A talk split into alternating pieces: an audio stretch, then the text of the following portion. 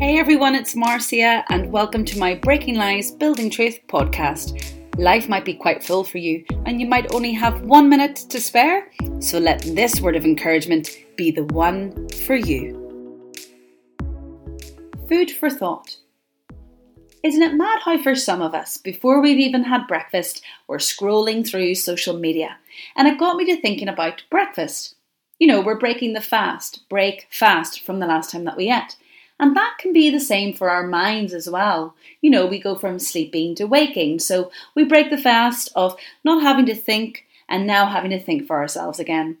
But interestingly, for some of us with breakfast, we have it on the go because it's not a priority. Some of us even skip it. It's the same with our thoughts. You know, rather than filling it up with something rich and nutritious and healthy that will sustain us throughout the day, what do we do? Scroll through social media trying to find that quick fix.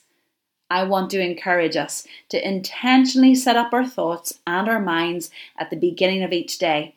If we're going to break that fast in our thoughts, we might as well fill it up with something that's healthy, full of truth, full of life, something that's going to sustain us and keep us going throughout the day. So stay encouraged. If you're going to break that fast, break it well. Thanks so much for listening, and don't forget to pay it forward.